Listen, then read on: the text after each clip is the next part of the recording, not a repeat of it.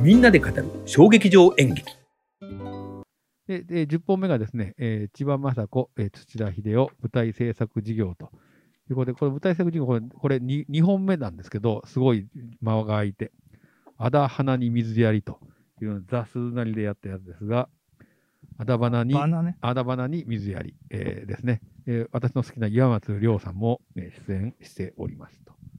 いうことで、谷さん、いかがだったでしょうか。これはですね、もう実は本当に仕事で疲れ切ってて、もうい行くの、下北まで行くの嫌だと思ってたんですよ。えーもったいない億劫だったんですけど、はい、行ってよかったと。見てよかった。はい。心の需要になったんですよ。。笑っちゃいますよね これぞ私服っていう、なんか、ね、すごい。 1時間40分の作品なんですけども、はい。なんか楽しくて、お面白くて、はい。なんか勇気が湧いてきたと独いう、特ねな。。九州の話でしたっけね。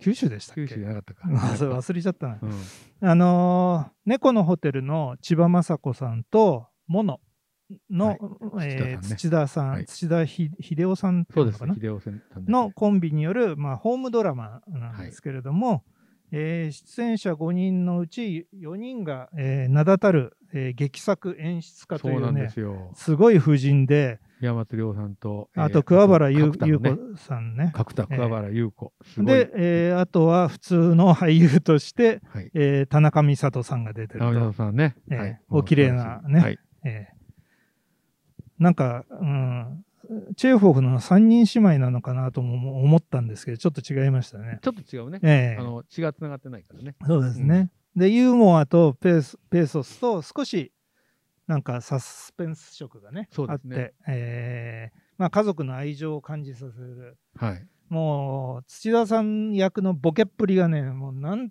ともそう素晴らしかったですね。土田さんのお父さんがヤクザやったあそうなんで すね。で暴力団の組長の、えー家の、はい、えー廃業したね。そう廃業してで長男が土田さんなんだけど土田さんは、えー一緒に組をやってたんですよねそう暴です力団員だったんですね。はいうん、そうそれでそこの、えー、とお姉さんが千葉さんで、えー、と妹が、えーとえー角田の桑原さんでなので、えー、とお父さんもいないから、えー常に、えー千葉さんがおい家事をやってたっていね、そうです、そうです。だから、まあ、長女、長女が千葉さんで、えー長男が土田さん、で、次女が、えー角田の、えー桑原さんと。なんかすごい思ったのはなんかトランプとかをみんなで一緒にやったことがないっていうのがね トランプを知らないというね。いや、それがそう、まあ、たまたまそういう創作だったと思うんだけど、だからそういうね、あのヤクザの家に生まれてしまったことによって、そういうことができなかったっていう、まあ、いかに普通の生活が貴重なものであるかっていうことそをうですね。逆説的に教えてもらえる話だなと思って、なんか、あそうそう、日和組っていうんですね。暴力団日和組っ日て和組言ってましたものね。すごい名前だよ ね。なんか日和組が来たら、なんかあんま怖くない。怖くないですね。うん これ作は誰が書かれたの千葉さんが書いたのかないやいやいや、えっ、と、土田さんですねあ、。土田さんの方が書いたうのんうかん。なるほど、なるほど。で、えっ、と、だから三女が田中美里さんで、そう。えーお父さんが一緒なのかなそう、お父さんが一緒で、お母さん違うそう人お母さんで、別の人から生まれたんだよね。そううんそれで寡黙な、えー婚約者が岩松亮さん演じる菅原というね、はい。これもへ、変な役 独特な、面白かったな、この山さんの役まが。 あこの人が、まあ、因縁ある人でね、はい。面白かったですねいや、すごく面白かったですい。やこれはねあの年末最高のプレゼントでした ね、笑っちゃいましたね。えうん。山さんがなんかしてるだけで笑っちゃうもんえね。 そうそうそうそうそうそう黙ってるのに笑っちゃうっていうですね。なんかすごいな岩松さんのほとせがじご自身がやるセリフ劇ってものすごい難解なんですけどあの人は黙らせて演技やってた方がいいなとい思やっていやいやいやええそれも、まあ、俳優としても面白いもんね。そうそうそうそうそうでも、まあ、山さんのね、あの、あの、なんかこう、家族劇とかはね、結構いいのありますよ。ああるんですけどう難しい時は難しいんですよあそうかんうんついていけない時はねほんとついていけないんですよそこみはんなあれかな、いあの別役さんとかとの系譜に当たる人だから、あそうですねそういうのがん谷さんのあれなのかもしれない。苦手なんでしょうね、うんなるほど僕は全部ほらあのなんか理解していかいけないとダメなタイプなんで、はいはい。一個外れるともうダメになっちあゃうの。感覚的な脳みたいなのがあれなのかな。ちょそうっとうんちょっとだから、なんか確実にダメなんですよ。なるほどう。ん反射神経がないんですいえいえ、そ ういう人は脳の法律とかをちゃんとやるといいかもしれないです ね。反射神経がね。法律家が。っていうので、えっ、と、あだばなに、えー水やり、えーでございました。で、11本目がですね、えー青年団の若手自主企画、宮崎企画っていうですね、のがあってこれも私もなんか1回かぐらい見たと思うんですけど、東京の1日というので、これがまあ小竹向原にあるアトリエ春風社でやったものでございますが、はえーこれが、えーチラシでございます。どんなのこれね、結構ね、あの、青年団の若手にしてはね、立派なチラシ。チラシなんですよ。で、宮崎玲奈さんって、ムニはいの、えー人生初の、えー長い公演ですね。あ、そうなんだ。そう、へえーー11日間14公演で、あ、本当だ。結構途中でね長いね。彼女からツイッターで泣きが入ってたんですよ。昼より昼よりもやってるかそう、ら。昼が心配で、とにかく入ってん入ってない、入ってないって、なんか、ああ、そう。金曜日の昼とかはなかなか難しいもんね。そ行くのがう、でも僕が行ったらのはいつだったかは、20日かな、20日だから早い方だな。ああ。月曜日の夜だったけど、満席でしたよ。じゃあ全然入ってるじゃないですか。そう、だから結果的には最終日の方とかは、もう最後の方は、もう 断整って理券配ってあたそうなんだよねみたいですよ。じゃあすごいだから人気だったんじゃないうですか。ん、結。構だからね、人気あったんじゃないですか。だからもう青年団の人たちが、ほぼね、えー出てるから、そうですね。ええ、はで、アパートに住んでる半分ぐらいですね。人とか、そこに訪れてくる人とか、コンビニでのシチュエーション、働いあているろん人なシチュエーとションか、があるのこれは。そうそうそうははははそれとそのお客さん、はいはいはいはい。えーあと住宅展示場で働く人うんとか、。本当に何もしたくない人っていうのがいたりして、うんはい。まあ、9人の男女がいえて、えー生きて、まあ、この町を、この都市をですね、うん東京を、えーつく紡いでいくっていうような感じで、えーいくつかの場面をですね、同時並行で動かしていくんですへね。ーどまあ、同時並行って言っちゃ語弊があるんだけせど、セリフが同時ではあこ あの話されるんではなくずずれて、ずれて、時間時軸間はそうそうおそうあれだけど場所が違うとかっていそうことでしょ。うそあう。ー、で、なんかもう急に昔のね、話になって、え山下さん知らないと思うけど、新宿に角はず団地ってあるんですけどね。ああったのか、場壊所はしあるよね。うん角はず、だからそ、そんな名前とか、えー都営の、都営かなあれね。あの、ヨドバシとかあっちの方ですよね。あーへーわかんなえいえあとね、晴海団地とかねあ、。はるみ団地ね。失われたなんか東京っていうのをね、宮崎さんって若いのにね、へーそういうの好きなん郷だ郷愁を込めてね、あ、でも最近若い人って、そう昔のさ、昭和のもの好きな人多いじゃないそうですか。そうですねねだからちょっとね、あのレトロチックなところもうん。ありましそたれいいじゃないね。ですか。えねえうんでも本当に、いや、宮崎さん、本当におめおめでとうございますですよ、この作品は。あ、そええう。今度見にまあ、胸を張っていい宮崎と思います。あの宮崎玲奈ささんん。うんへ。えレナさんだと玲思う奈ね。宮崎さんのすごいな作品はね、結構面白いです。さんのやつ。へえ。僕、3作品ぐらい見てますけど、ああ、今度行ってみます。はい、1時間半弱でしたけど、うん結構あの本当にう面白かったですよ、へえ。しかもチケット代が2500円だそって。安いえね。アゴラ会員だからタダだしあ、そうか。谷さんは ね、来年アゴラ会員になります。あ、今年か。はい。えーということでですね、えー東京の1日ということでございました。で、えー12番目がですね、えー温泉ドラゴン、俗五稜郭残東殿、北進軍東殿、アット隅田パークスタジオ蔵ということですね。これ、白井さんの、えー劇団ですよね。はいそうです、はいえーとね、すごい墨迫力田のパあーるクスタジオそうって読むのかもしれないな蔵じゃなくて、うんこれね、だったかなそう。隅田パークスタジオ、そうでございます。 2つあるんですけどね、はい。ええ二つあるらしいですね。で前あの山下さんと2年前に、えー、とサンモールスタジオで五稜郭残党であ見た見たえーうみ見たじゃないですか、あのすごいテンポのいいはい。早かっ作た品、ね。タンタンタンうと。ん、それの第2弾なんですけど、はい。俗って書いてあるから、はいあれみんな死んだのになと僕思ってたんですけども、 い続編じゃなくて全然別の話であ、そうなんだ。五稜郭を開場してから5年、えーで開拓が進んでいく、えー北海道あに開拓のおいてうんまあ共に同志だった者たちがですね施設でどうし戦たことがった同士がはい敵となって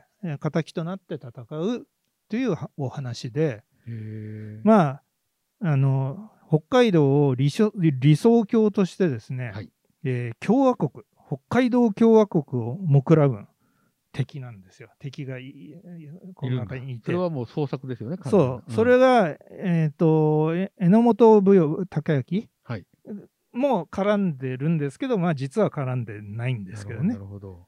で、えーまあそういうはお話なんですよ。で、はいはい、あの山下さんと前に見たようなテンポで縦とかもすごい、タンタンタンタンそうこうすごいごい硬派な話で、暗転も多くて、うことだよね。それだけまあ場面転換も多はくいて、まあ、テンポいい、まあ、白井さんってそういう作の作り方が多いんなんでしょうねでしょうけど、うんもう本当に縦が踏んだんですごいいい良、かったですね。うんそれでね開演時に、えー、と冒頭ですね、うんえーっと2020年の4月で本当は「スクラップ」っていう作品を、えーっとシアターイーストであの池袋のシアターイーストでやる予定だったんですけども、はいはい。そこからね彼らは活動中止になっちゃったんであすねコ。ロナでやっぱり。で4人揃って、えー温泉ドラゴンって4人いるんですけどもあそうなんですええね。四人なんだ。その4人があの革ジャンを着てですねはいあの全員革ジャンでそ揃いで。はい。あれで結構ね僕白井慶太さんってちっちゃいかと思ってたら、はい大きいんですよへーみんなね180ぐらいあってすごいじゃないですか。すごいかっこいいんですよ、へー その4人がそそれまでを振り返って皆様ありがとうございますという御礼申し上げながら今後ともっていうことでな、るほど。ええあご挨拶したのがすごい印象的でしたへーで多分ご挨拶白井さんがさあえー、と開幕の時に前前にですねはい町の時にはい。ご挨拶されてたのが原作者の多分佐々木城さんあ、そうそう。原作佐々木城って書いてあるね。佐佐々譲木っていうん城ですさかんじゃないかなと思われる人がも、えー来てたお見えでした、あええこれ初日だったかな僕行ったのこれあ、そがう、ねか。12月17日金曜日。ええねあ違うわそ初うね日じゃないけど多分そうだと思じゃあいここに佐々ます木さんがいらっしゃると。思いますなんかね、ここの劇場、ちょっと駅からね、遠いけど、最近頑張ってますよね、劇場増やしてねえ。えなんか頑張ってますこの前新聞に出てましたね。ええ、出ててます、ね出てます。あのーなんだ、浸水公園がありましてね、そこあそうにです沿っねて、ええ作ってるんですよね。そうですよね。ええ浸水公園沿いなので、でも駅からやっぱりね、20分ぐらいかかっちゃうのかな、どっから、錦糸町から行った。錦糸町ですね。あとね、あの、ひ時間あるときはあそこから行くといいですよ。あの、東京のスカイツリあースかキスカイツリーね。スカイツリーだからスカからイツリーはすごいよく見える場ら。所ですそよう、ね。むっちゃ近いですよえね。えええそうですね。スカイツリーから歩かれていくのもおすすめでございますということで、はい。えーこれが、えーっと、温泉ドラゴンの、えー続五稜郭残灯伝、えーでございました。えー続いて13本目ですが、えーパラドックス定数、バイタルサインズ、えーサンモールスタジオというですね、今収録しているこの映像テクノアカデミーから歩いて30秒という場所にある、えーところなんですけど、えーこんな、えーチラシでございます。ちょっといつもあの、パラドックステースって、チラシが小さいんですよね。 あ、そうか、なんかそうね、うん、そういうパラドックスなバイタルサインズ、はいサインか、サインズ。サインズかね。えー助けてって書いてあるんですけどうね、んあのーこれまあもともと示し合わせて、えー山下夫妻と、えー年末ね、谷夫妻と一緒に年末見てちょっと場所はバラバラで見たんですけど年末の年一緒末にその後、えー忘年会で、えーはいしたんですけれども、ギリギリセーフでした。ええーまあ水深800メートルの、はいえーまあ、か海水ですよねの世界に潜ってる直え径ね、 3メーターのはい球体、一番水圧に強いね。 5人の体重がギリギリだって言ってましたよね。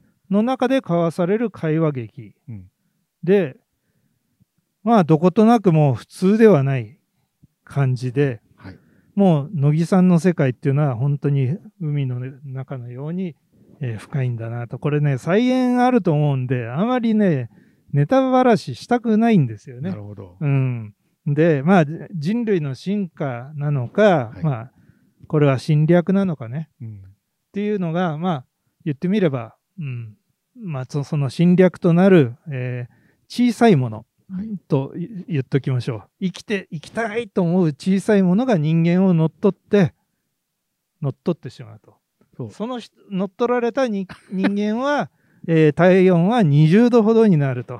体温が下がるんですよね。そうなんでだす。から、魚類とかね、うん両生類はね、体温が変わるけど、だからこれ、これちょっとねあ、あんまり言いたくないんですよ。なあの言うと話の中身はね。再現に、再現にあれかな差し支えちゃうから、だから、まあ、そう、これだけで本当想像、多分なん、なんのこっちゃわかんないと思うんですけど、とにかくね、 見ればわかりますっていう感まあじ、ですよ。 SF チックな。そう。でもまあ、人類の進化みたいなことが、なんか人類じゃないけど、どう生物のうん。進化、海から生物が生まれてきてるじゃないですか。そうですね。だまあだからそは多こ、分そこからまた発想があった新んだたよねに生まれてくるかもしれないっていう感じなのかそもう、しそれれないではすよね。ね、他の惑星だったらそうなってるかそもうしそれうないそうそうそう。ええだか我々らも、ね、人類になる前の動体があったわけですから。で、あのーパラドックス定数多分初だと思うんですけど、真野直隆さんが出てて、あの人の声がね、素晴らしくいいんですこのよ、人なんね。か最近すごいですようね、ん新能さん。新能さんはね、あ新の、能さん新国立とかよく出てますけどなんねか。この人パラドックス定数の人じゃないです違うよ、違ね。う違う違う。だから客演なんですよね。 100円。でもこの人なんか売れてますよね。売れてるねなんかね。うんいろいろなとこ出てますね。ね、小野豊とかも好きだけどね、俺顔が。小野さんはね、あのーパラドックス。片桐機長をやった時は最高でしたけどね。あー見たかったな、それ。うん。ね本当に最高でした。あの、とぼけ役が。えパラドックステイクスは本当に見ると毎回発見があって面白いですよね。うんそうですね。本当に。まあ、ままた多分来年、あ来年、今年か、今年やってくれると思いますんで、あ、はい。えー楽しみにま待ちたいと思いまパラドックスす。テイクス第47項だからね、もうはい47回やってるという、すごいですね。そうですえっていう年末に、私がこれ、今年の、あ去年か、これを最後に見て終わったんですけど、谷さんはさらにもう一本見ております。ザ・スーナリでですね、有名っていう、えーこれ劇団の娘という、えーやつなんですけど、えー今谷さんがチラシを、えー設定してくれてますけど、えーこんなのです。これは何なのかね、この、この、キノコのようこれは何だっけなキノコこれは。えいや、ちょっと待って。わからない。わからないね。忘れた。抽象的な。で、これは、えっ、と、谷さん、これ、今年の最後に見たやつえですね、あの、最後の、しかも、まあ、この劇団のえー娘、さ千秋楽29に、日、ええーー感激をしまして、まあ、有名っていう劇団の作品は、まあ、これまでもね、何回か見るチャンスはあったんですけど、あの、あそこで見てるんじゃないですか、三鷹で。見た、見たかな息。子とかなんか、一回だけ見てる。うん、うん。多私分はそういうの見てると思うんですけども、あのー日程合わず、本当、今回初めて見たんですけど初も、有名と。ええはい。あの有名って、フェイマスの有名っていう意味かと思ってたら、そんな単純じゃなくって、うんあの夕夕暮れの夕ね、はいと明るい、ああとは、は幽霊の幽と明るいとはいはいはかい。いう意味で、人生の暗くなるところから明るくなるところまでのことなるほど、なるほど。え From え、 Dusk し Till し Dawn 死後、えーどうなってしまうかということからどうもつけたらしいですね。あ、そうなんですか。ええ、それへえで作演出が池田亮さんって読むのかな。うんええ、あ結構ね廃売の岩井さんのはい下でずっとやってきあたそうなん、ですねええ方で。へねで、えっと、この作品はですね、ご自身、池田さんご自身が冒頭で、劇の冒頭で説明をしたんですけども、はい池田さんに子供ができるんですって。で、まあ多分今年の2月ぐらいーにあ、、本当にね。うん本当に生まれることを機に作っおた。お父さんになるから。そうそうそうそう娘が生まれるのかなわかんないか、まだ。うんえねっとね、多分むあ、娘って言ってましたね。なるほど。でい池田さんと、えー妻その、えー両親と妻の祖父母の話うんな家んで族すの話なんだ。でなぜかその両親と、えー母親の祖父母ははい。共に別居してるとはい。それ共をに、共に別居してんのうん、だから全員別居両親別居、祖父母も別居。じゃあ、四つみんな一家があ人るって一いう。人、うん、うんそれですごいですね。将来妻もそうなっちゃうんじゃないかなっていうのを池田さんあはー不安があってわかるわかるまあうんそれはるそうだとよ。ねうんええなるほどだけ、ど、なんか、この人の戯曲って、事実をもとにしてる家族ですからしいんですよ。これもそうなのでそう。だから多分、そういう家う族んがったあるのかなんじゃないですかね。なるほど。うんででど、どうなんですか独語眼っていうか、こう見た感じはどんな感じあいや、あのーすごいね、良かったですよ。うん、ええあのー何がどうよかった何がいいっていうかね、ああのー結構9、九人えっ、と、9人。俳優さん、うん、うん10人だ。10人出てきてねす、ごいですね。入れ替わり、立ち替わりね、えっ、と、美術がね、単純なんだけど、入れ子のような感じで、えこうなんかずれてくんですよ。ーえーそれがなんか時間軸のずれみたいなえー感じでシーンを作ああ、って、そういうシーンの撮り方が面そうそうそう白かったですね。それでなるほど、その中で、なるほど面白まそうあ、ですね。宮崎トムさんが、あ、宮崎智さんえでえすね。すごい で出てすねて、これ、えがね、まあ、すごいいい味を出してくれてるかことでしたね。もう本当それを再認識しましたね。ーなるほどおじおじいさん役になるのあ、かトなム。さんおじいさん役やるんですそうそうそうそうえーすごいですね。宮崎さんもいろんなところに出てますよね、本当うに。んうんだからここれフィクションを描かせていただきますって池田さん書いてあったからなるほど。本当に実はだけどノンフィクションノンフィクかショらン撮ってるけど、フィクションにしたってことうんなんじゃないかなへえ実話のような感じがしましたあしましたね。えなるええー面白そう。うん今度見てみよう。これだから多分ね再演があると思います。このね、有名の公演ね、結構ツイッターしてる人多かったです。そうですね。ね多いですね。まあ、年末だったからかもしれないけどう、なんか、あ、これちょっと行きたかったな。僕もう29日はですね、あの、実家に帰ってあ、そうですね。大阪の大方阪でに。車を運転してました。 ええレンタカー借りて、みたいな感じですけどね。